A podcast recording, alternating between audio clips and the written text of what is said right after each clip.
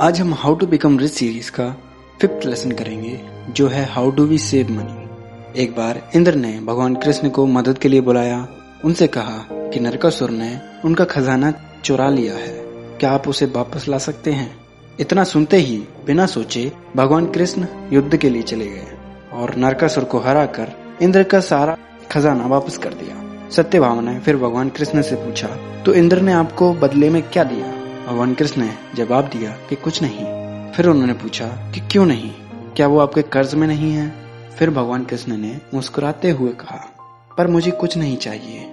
सत्यभामा ने फिर कहा कि ये अच्छी बात है कि आपको कुछ नहीं चाहिए, पर मेरे बारे में तो सोचिए। मुझे इंद्र के बगीचे से एक पारिजात का पेड़ चाहिए, क्या आप वो मेरे लिए ला सकते हैं? तब भगवान कृष्ण इंद्र के पास गए और उनसे इस बारे में पूछा, पर इंद्र ने साफ साफ मना कर दिया। तब इंद्र ने कहा कि पारिजात का पेड़ स्वर्ग में ही होना चाहिए और मैं इसे द्वारिका नहीं ले जाने दे सकता। तब भगवान कृष्ण चौंक गए और तब भगवान कृष्ण को ये समझ आया कि इंद्र उन्हें एक्सप्लॉइट कर रहा था, यानी उनका इस्तेमाल कर रहा था। जहाँ पर कोई एक्सचेंज नहीं होता वहाँ पर एक्सप्लॉइटेशन होता है। तो गुस्से में आकर भगवान कृष्ण ने जबरदस्ती पारिजात का पेड़ इंद्र से छीन लिया और द्वारिका ले गए। इस घटना के बाद भगवान कृष्ण ने ये कसम खाई कि वो कभी भी पहले मदद नहीं करेंगे।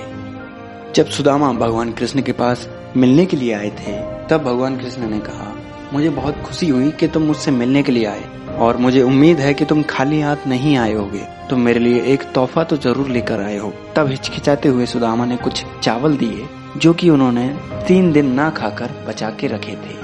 भगवान कृष्ण इस तोहफे को स्वीकार करके बहुत ही खुश हुए और बड़े चाव के साथ उन चावलों को खाने लगे। सुदामा भी बहुत खुश हुए और भगवान कृष्ण ने वो सारे चावल खा लिए जो सुदामा के पास थे। जब वो चावल खत्म ही करने वाले थे, तब सत्यभामा ने कहा कि क्या आप मेरे लिए कुछ नहीं छोड़ोगे, क्या सभी आप खुद खा जाओगे? तब भगवान कृष्ण ने सत्यभामा के साथ भी ये चावल बांटे और दोनों ने मिलकर खाए। सत्यभामा ये जानती थी कि पहले अगर सुदामा ने लक्ष्मी मांगी होती तो वो भगवान कृष्ण को नहीं देने देती, तो इसलिए भगवान कृष्ण ने सुदामा से सबसे पहले एक तोहफा स्वीकार किया और चूंकि सुदामा के पास जो भी था उन्होंने सब कुछ दे दिया था, इसलिए भगवान कृष्ण भी अब उनके कर्ज में आ गए थे और उन्हें भी वो सब कुछ देना था जो उनके पास था। पर अगर वो सब कुछ दे देते तो उनका परिवार कैसे जीता? और इसी वजह से सत्यभामा ने कृष्ण भगवान से पूछा था उनको भी चावल खिलाने के लिए, उन्हें अपने परिवार की भूख को याद दिलाने के लिए। जब सुदामा चले गए, तब सत्यभामा ने भगवान कृष्ण को बताया कि हरिश्चंद्र ने अपनी सारी संपत्ति दे दी। उसके बाद विश्वामित्र की मदद करने के लिए उन्हें लक्ष्मी की जरूरत थी और तभी सत्यभामा ने उनसे पूछा, क्या आप सुदामा जैसे लोगों की मदद करने के लिए हमें भी बेच दोगे? तब भगवान कृष्ण ने कहा, मैं धरती की हमेशा देखभाल करूंगा, वो हमें खाना खिलाएंगे, वो हमारा पेट भरेंगे। यहाँ हम धरती गौमाता से कह रहे हैं, मैं उनकी रक्षा करूंगा और वो हमारा पालन पोषण करेंगी। मैं ये तब से कर रहा हूँ जब मैं गोकुल में था। तब सत्यभामा ने उनसे पूछा कि आप तब क्या खाते थे जब गौमाता दूध नहीं देती थी? तब इस पर उन्होंने जवाब दिया कि उनकी माँ उन्हें हमेशा सारा दूध नहीं देती थी, वो एक तिहाई दूध उनको देती थी और एक तिहाई में दही बनाती थी और बाकी के दूध से पनीर बनाती थी। वो दही के आधे हिस्से से छाछ और मक्खन बनाती थी, आधे मक्खन में से वो घी बनाती थी।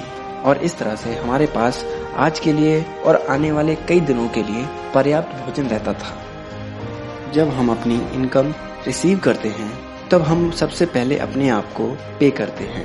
अब यहाँ पर अपने आप को पे करने से ये मतलब है कि हम अपने फ्यूचर को सिक्योर करते हैं। आज हम कमा रहे हैं, इसलिए आज हम अपने बिल्स पे कर सकते हैं, अपने कर्जे उतार सकते हैं और आरामदायक जिंदगी जी सकते हैं। पर तब क्या होगा जब हम ये सब नहीं कर सकते, जब हम पैसा नहीं कमा सकते, जब हम बूढ़े हो जाएंगे, तब हम क्या करेंगे? हमें बिल्स तो तब भी पे करने पड़ेंगे, कर्जे तो तब भी उतारने पड़ेंगे और आरामदायक जिंदगी कौन नहीं जीना चाहता। और इस सब के लिए हमें चाहिए कि हम आज की इनकम से अपने फ्यूचर सेल्फ को पहले पे करें और बाकी के पैसों से हम अपने बिल्स पे कर सकते हैं। बचत का नियम काफी आसान है, पहले बचाओ और फिर बाद में खर्च करो। Save first, spend later. जैसे ही आप अपनी इनकम रिसीव करते हैं, वैसे ही उसमें से अपने हिसाब से दस, बीस या पचास प्रतिशत सेविंग्स में लगा दें और बाकी की इनकम से अपने बिल्स और कर्जे उतारें। Saving means paying our future self first. तो इस लेसन के लिए इतना ही। अगले हफ्ते फिर मुलाकात होगी अगले लेसन के साथ, जो है why do we grab money. अगर आपको हमारी समरीज पसंद आती हैं, तो आप हमको पॉड चेजर या एप्पल पॉडकास्ट पे फाइव स्टार रेटिंग देकर थैंक यू बोल सकते हैं। तब तक के लिए अपना ख्याल रखें और सीखते रहें।